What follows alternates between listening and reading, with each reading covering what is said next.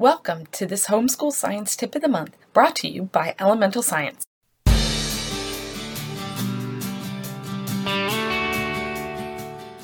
Hi, Paige Hudson here with your September 2016 Homeschool Science Tip of the Month.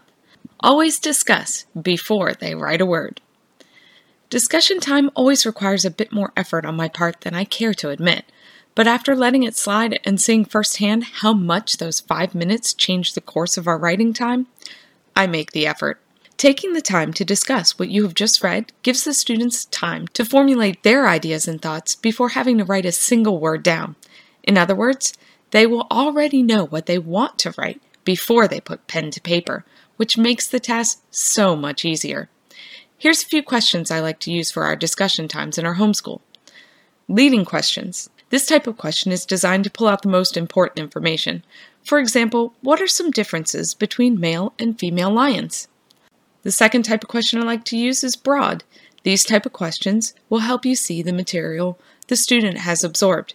For example, what is one thing you have learned about lions? And finally, general types of questions. These will allow you to see what the student found interesting. For example, what did you find interesting about what we just read?